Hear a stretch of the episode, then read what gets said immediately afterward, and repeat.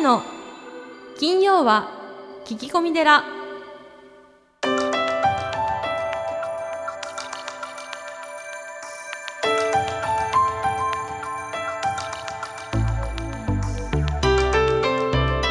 ようこそ架空のテラスタジオよりお送りする長谷の金曜は聞き込み寺ナビゲーターの南雲もぐなです。群馬県太田市は随願寺住職であられる長谷さん。今日もよろしくお願いいたします。はい、よろしくお願いします。ポッドキャストネームコロコロさんです。長谷さんこんにちは。こんにちは。私には好きな人がいました。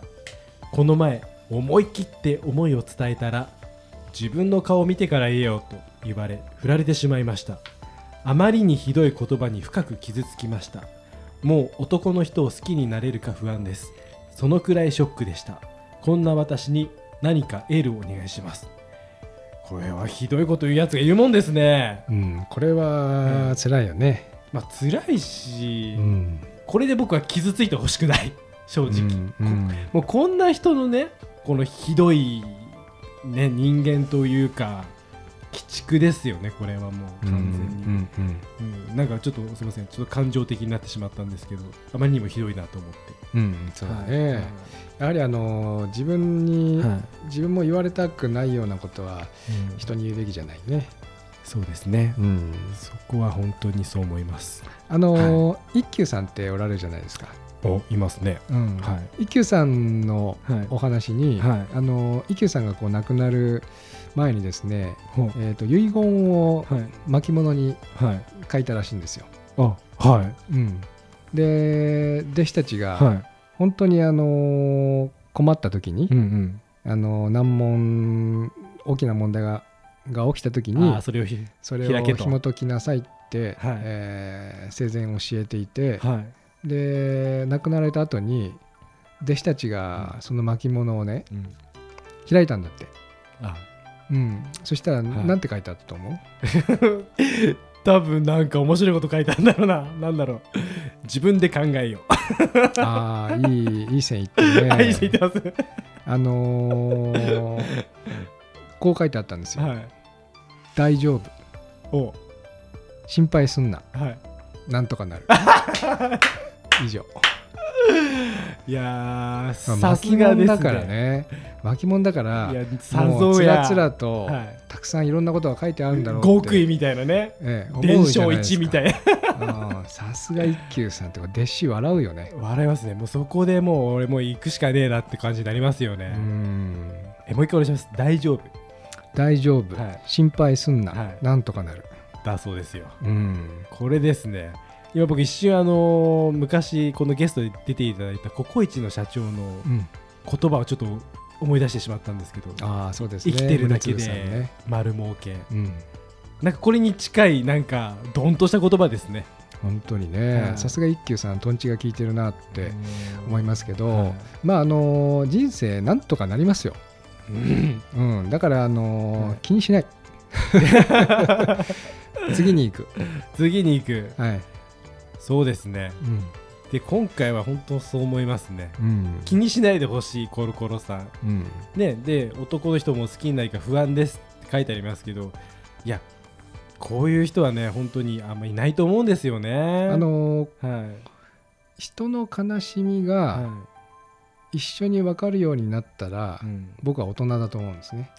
人の悲しみが分かるようになって、はい。一緒に一緒に分かるようになって相手の悲しみがうん。一緒に悲しめるようになったら、あー。僕は大人だと思うんですよ。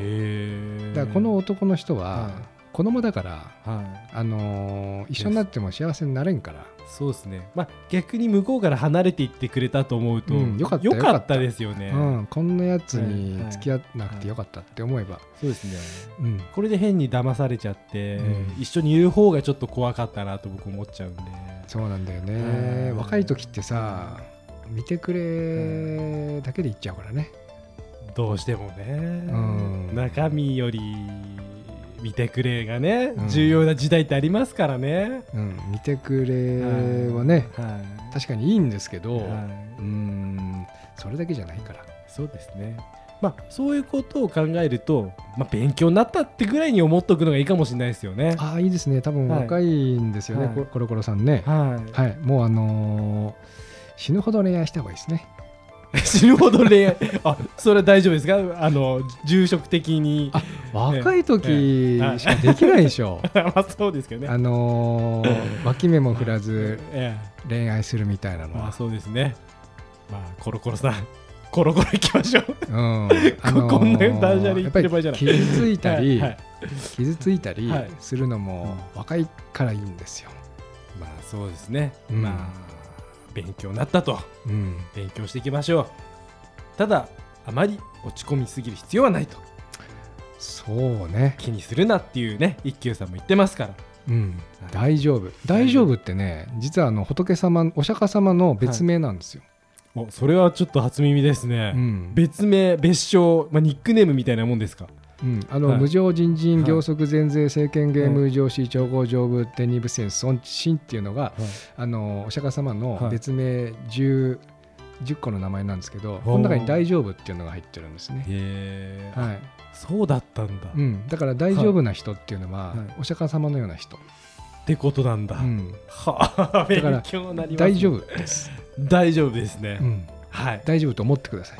わかりました。はい、ハさんありがとうございます。はいさあ、えーそして今月のゲストは佐藤涼子さんですね。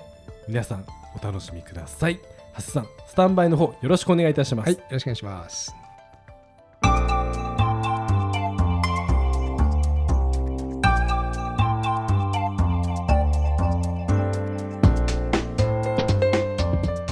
私もですね保育園をいくつかやらせていただいててそのやっぱり子どもたちってちょっと難しいことには挑戦したがるんですよね。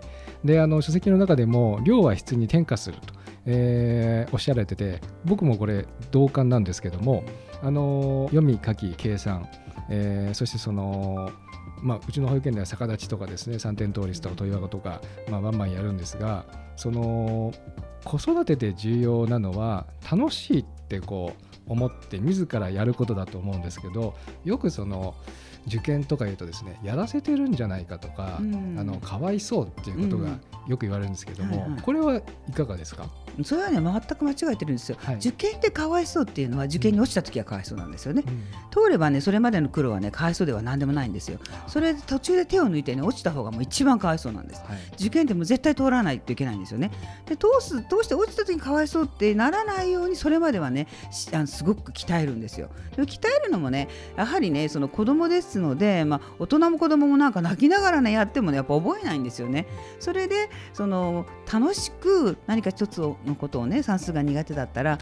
そのまあ泣きながら問題をするよりもねなんか楽しくするっていうことがすごく大事なんです。だから大人がすお母さんがすごく怒ってたりとか点数が上がらなかったりとか子供は悲しそうにね涙流しながら一生懸命やってるとかいうのはねやり方が間違えてるだけなんですよ。やり方が間違えてる。る。だからそこはやり方を工夫しないとダメなんです。だからそのちょっとやり方をね視点を変えて工夫すると同じことでも楽しくできるんですよ。な例えばねはい。嫌いな食べ物でね。例えばピーマンが嫌いだとしますよね。でピーマンが嫌いだからって言ってピーマン独自の味を味わわなくちゃと言ってピーマンの丸焼き食べさせても まあ嫌いは嫌いじゃないですか。食べませんね。食べませんし、もうはいでも食べなさいって泣きながら食べさせてもそれはやっぱりよよくないですよね。い。好きにならないですよね、はい。そうしたらもうもうほんと刻みまくってねあのハンバーグに入れていつの間にか食べちゃったみたいな感じにすると栄養は全く一緒ですから。で算数も苦手だったら少しずつ分けてするとかちょっと違うのをするとかシールを貼るとかね。ちょっといろんな工夫をすると楽しいんですよ。なのであの子供が算数が苦手なんです、はい。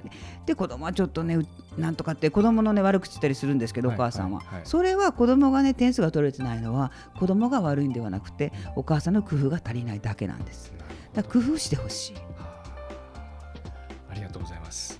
あのー花丸学習塾のですね高浜先生がその成績の良い子には共通点があるというふうにおっしゃられてそのお母さんが常にニコニコしてるおっしゃっておられまして。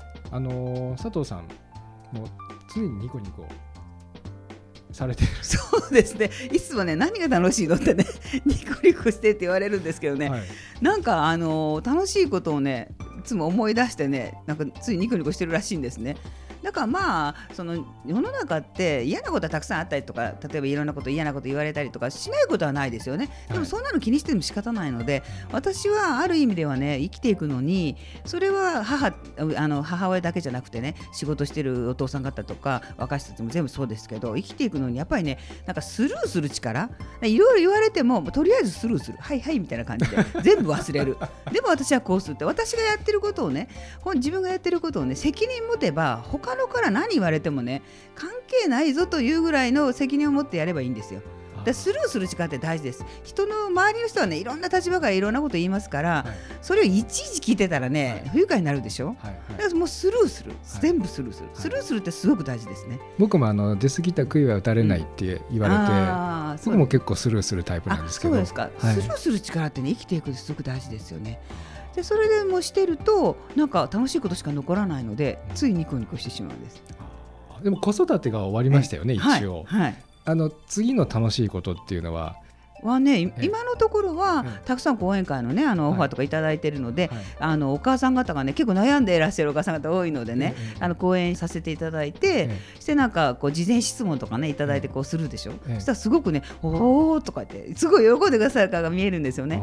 それだとねちょっと私の今までね26年帰ってきたことがね、お役に立ったかなって感じはすごく嬉しいですね。はあもうねあの大人になるとねあの18ぐらいとか前20歳ぐらいまでですかね自分の目標を決めてそれまでに、まあ、点数とかでも一生懸命やって自分一人で頑張るっていうことはすごく大事なんですね。はい、だけどねそれを過ぎて大人になるとねなんかね一生懸命自分だけやってもね目標っていうのは見えないじゃないですか。その、うん、何点を取るとかそんなのありませんから、ね、だからね基本的にねやっぱり人生を豊かにするっていうか楽しいように自分の生きがいをね見つけるっていうのは、うん、誰かに喜んでいただく。自分のしていることを誰かで喜んでいただくって一人でもね、っていうことがすごくね生きがいになるんですよね。だからやっぱり自分の人生を確かなものにしようと思ったら自分だけで生きていくんではなくて誰かを喜んでいただくってより一層ね人のために何かをするっていうふうな考え方をした方がね自分の人生に跳ね返ってきて自分の人生がいつの間にか確かなものになる、うん、って感じにはなると思いますね。あ素晴らしいですね、いやありがとうございます。あの日本の教育はこう全国一律でやってるわけですけれどもあの教育のこう一定水準をですね低いところから高いところに上げるにはあのとてもいいシステムだと思うんですけどもあのうちの保育園なんかだとこうできる子はですね実は年中さんから年長さんにこう飛び級してあげたりあの面白いことを、まあ、内緒でやってるんですけどもあのそうするとですね上の子がこう下から上がってきてですねあの昆虫症ってなってですね頑張るんですね。あの日本のこう学校のシステムっていうか仕組みについてあの何か一言ございますか、そうですね、まあ、一律に順位をつけなくて運動会もあの順位をねつけないとか、いろいろねなんかそういうふうなのが平等みたいな感じは、はい、あのなってるのはちょっと私は有識問題だと思うんですけどね。結果平等ですね。うん、はい、それはちょっとね、うん、そうなると子供ってあのその出た結果がね例えばすごくできること、うん、そんなちょっと苦手なことがあるんですね。でもそれがね一生ね続く方大間違いなんですよ。うんすね、やっぱり、えー、本当にね18ぐらいで逆転したりとか、うん、あのするんですね。中学受験ですごい苦労した子があの大学受験でね楽々だったとかあるのでねお母さんとかとの大人はね、はい、まあ、そういうことを踏まえてね苦手この子はちょっと、ね、ちょっとゆっくりしてて進みが悪いしでもこの子がすごくあのてなんかねあの器用でって言ってでもその器用な子をね頭を押さえるんじゃなくて器用な子はどんどん伸ばしてあげて。でそしてあのゆっくりした子は、ね、ゆっくりでいいよっていうそこの時にねゆっくりなる子はあなたはこっちより劣ってるんだっていうふうなねことを思わせないことですよね。あなたはあなた、いつか別にちゃんと自分で行き着くとこに行ったらいいんだからっていう大人がそういう目で見ないとダメですよね。その目で見るとそれぞれあの進む子は進んであのゆっくりした子はゆっくりしながら行くっていうことは大事だと思いますね。他の子と比べない、比べない、ええ、その子の,、あの特徴だと思えばいい。そう特徴ですよね。性格っていうかそれが最後までそうでね。本当ねあの違いますよ。なんかねうちの長男はすごく何でも覚えるのが得意なんですね、はい、暗記はすごく得意なのでわーっとなんか覚えてあっという間に覚えて点数取ったりするんですね。三男はじっくりタイプでなんかあのなかなか覚えなくてするんですけどでも覚え方を見た最終的に見ると長男はね割と表面だけ覚えてるんですよ。で点数は取ってるんですけどふわ深く聞いたら覚えてないんですね。で三男はもうなんかじっくりじっくり言って調べまくりながら前に行くので時間かかってるんですけどで点数もちょっと落としたりとかするんですけど聞くとねすっごい深いこと知ってるんですよ。だ。から辞書の語源まであ全部調べてるそうそうなんでですよ。そ,、はい。そこまでしないと前に進まない子だったので。でそれでも最終的には全然東大の,、ね、あのじテストと全く一緒でしたからあまあいろいろあるんだなと思いました。でそれはその子はその子で大事にしてあげたらそのなその子のスピードなりに伸びていくんじゃないですかね。そこで佐藤さんはこううん。イライラしなかったですか、あしないですね、はい。私はその子供が存在していることが愛おしい。はだからそのどういう存在の仕方かっていうことは関係ないんですよ。だ例えばすごく例えばね足が速くてかっこよくて成績良くて親に優しくて友達も優しいっていうとそれはいいですけどね、そういう子いないし。でもそれのいっぱい欠けてるのが自分あれだったら自分の子はね例えば何かいろいろ欠けてたらその子はその子なりにねあの、まあ、悪いとこは直しながらでも存在してくれることがありがたいっていう感じで育てていこうと思ったんです。だからその理想的なことをねなんでここが足りないとかいうことは一切思わなかったのでもう元気でいてくれたらありがたかったですね。あーもうかけがえのないおそうなんです。子さんで、そうなんです。もうあのさんまさんのお子さんと一緒ですねそう私はあれ共感しましたあの名前の、はいはい今るちゃんっていう名あい。るだけで丸儲けか、うん生きてるだけで丸儲け本当そうだと思います。はい、うんもうその境地でそうなんです。子育てしたんであ、比べない、うん比べない。うん、比べるのは一番ね不幸なんですよ。うん比べ始めるといろんなもの比べますから。そうですよね、えーだから比べないと決めたら、うんもうその子の絶対的な存在が愛おしい。もうそれでいいと思うんです。ああ素晴らしいですね子育てで一番大事なとこですねうんそうだと思います。はいそうすると子供もね、あ僕はすごいちょっと多少点数悪くてもね、足が遅くてもね、あお母さんはね、僕のことを見てくれてるんだって思うでしょ。うんその安心感が大事なんですよ。そうですね家庭ってね、温かくて美味しくてゆっくり寝られる。うん。私はその三拍子が大事だと思ってるんですね。うん。もうなんとなく嫌な方は、まあ、まあ夏はねあれですけど冬なんかなんかあったかいなみたいな。でお母さん出してくれるご飯美味しいななんかみんなで楽しくじゃあ寝た時に安心して寝られて次の日に楽しい朝が来るっていう気持ちが大事なんです。そうするとやっぱ家の中にね幸せにいられるなと思って、うんだからその受験っていうのはあのノウハウであってね、うん。あのその下に見えないところに気持ちがあるわけじゃないですか、うなんですそよこがこう充実してるので、うん。まあどこまでも伸びていくみたいな。うん、やっぱり安心してねだからな,、はい。なんとかなんか大学とかなんとか中学とかいう固有名詞は一切出さなかったんですよ。出したらそのあまりにもその目標が具体化していければいいですけどいかなかった時悲惨なのでね、はい。子供がかわいそうでしょ、で一切出さずに。で子供がえあの手を伸ばしてねと行くところに行ったらいいと思ってたのでだからその具体的なことは出さない方がいいと思いますよね。うんあまりこの灘とか東大ってね、うん書籍には出てますけどそうなんですよそんなこと全然なかったって一ことですよね。切はなかったんですよ。私、はい灘ね、どこにあるか知らなかったんですよ。そうなんですよ。で、それでね、あのね、奈良県、奈良に住んでて、はいまあ、なんかね、その浜松家の先生方もね、奈良、奈良っておっしゃるけど、一体奈良ってどこにあるんだろうとか言って調べたら、神戸でとか。で、神戸のなんかね、あの魚崎とか住吉とか駅があるんですけど、はいそこでまあね、あんなにおっしゃるので、まあ、うちは遠すぎて行かないけど、まあ、みんなでちょっと遊び行ってこようかとか言って、一回体育祭に遊び行ったんですよね。はいはいで駅降りたんですけどどこかわからなくて駅の駅駅の方にね「灘ってどこですか?」とか言って「向こうにあります」とか言って向こうに行ってでね違う学校に入り込んで。なんかう応援してたんですよ。でなんかなんやなんか雰囲気違うなみたいな感じででそうちょっと違うなって言ってあ違ったって言って違うところで応援しててでまた歩いていったら向こうに灘があったぐらいなんですよ。全然知らなかったんですよで、まあ、長男が入ったら、まあ、次々楽しいからねみんな入りたいっていうことになったんです。うん素晴らしいですね。ありがとうございます。あのー子育ての方法で、えー、と幼少期にその鈴木メソッドですか、はい。あのバイオリンをされたはい。ということで、僕もあの鈴木先生の方は読ませていただいたんですけれども、はい。あのー子供のその能力ですね、はい。最初から決まっているわけではないということで同じことをあのおっしゃられて、えーおられました、はい。あのーこうバイオリンをされたというのは何か理由があるんですか？えっとね、私がね中学校ぐらいの時に、はい。新聞を私がねあ中学の時新聞を見た時に鈴木先生の特集をやってたんですよ。でその時に見たら私はそれまでねバイオリンとかそういう楽器でそのバイオリニストとかねプロになってるてる方方はもともと才能があってねもうそれだけを伸ばしてるって思ってたんです、はい。で鈴木メソッドもバイオリンをやってたので、まあ、そういう方だけを集めてねやってたって思ってたんですけど鈴木先生のお話聞いたらねいやどの子もその能力を伸ばすというきっかけでバイオリンを使ってるだけであってバイオリニストを使っているわけじゃなくてどの子も伸びる要するに諦めず産まずたゆまずで伸びないのは周りの指導者のせいだと。というふうにおっしゃっててねあこんな考え方の、ね、先生がいらっしゃるんだとあの思ったんですよ中学校の時に。感動してでもまあその私の中学生だったので私がするにはもうちょっと遅いから。私はまあじゃあ子供がね私が子供を持った時にはぜひあの鈴木先生のね鈴木ベストでねあのやりたいなと思って。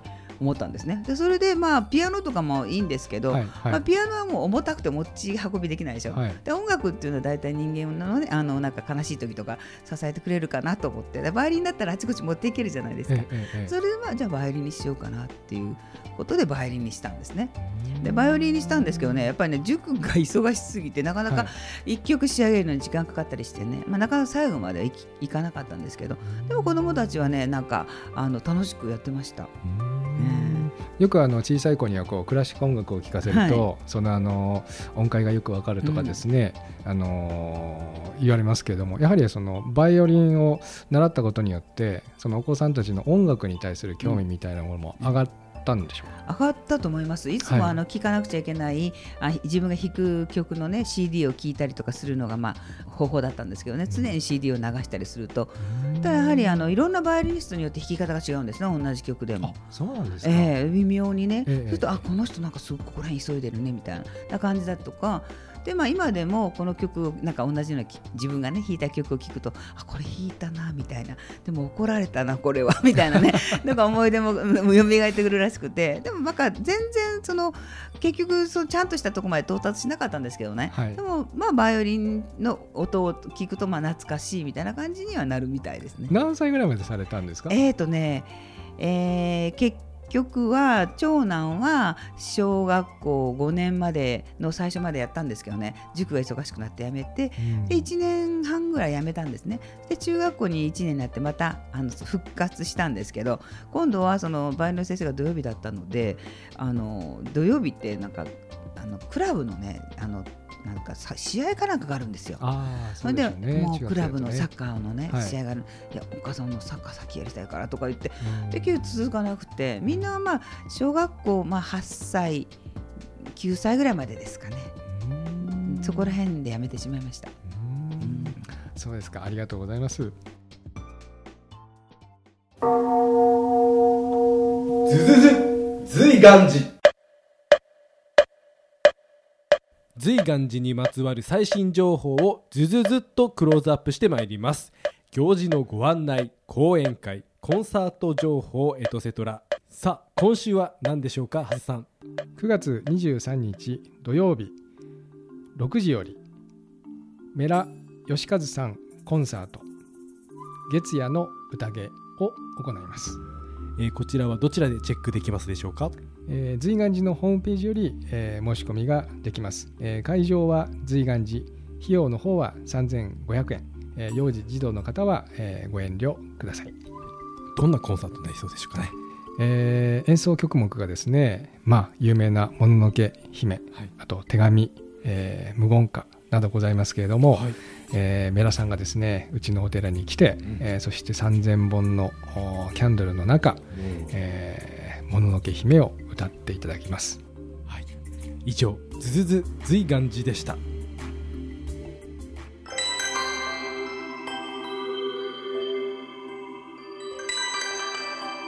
長谷の金曜は聞き込み寺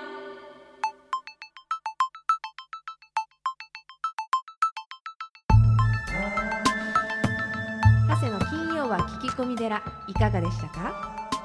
この番組ではリスナーの皆様からお悩み相談メールを募集しています。メッセージは随願寺のホームページからお悩み相談メニューをクリックしてください。お便りを採用された方には長谷の著書お坊さんが教える悟り入門をもれなくプレゼント。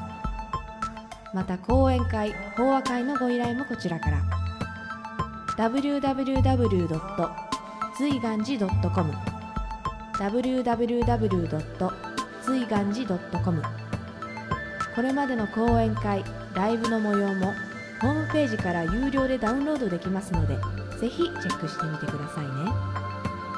それではまた次回も未知なるテラスタジオでお会いしましょう。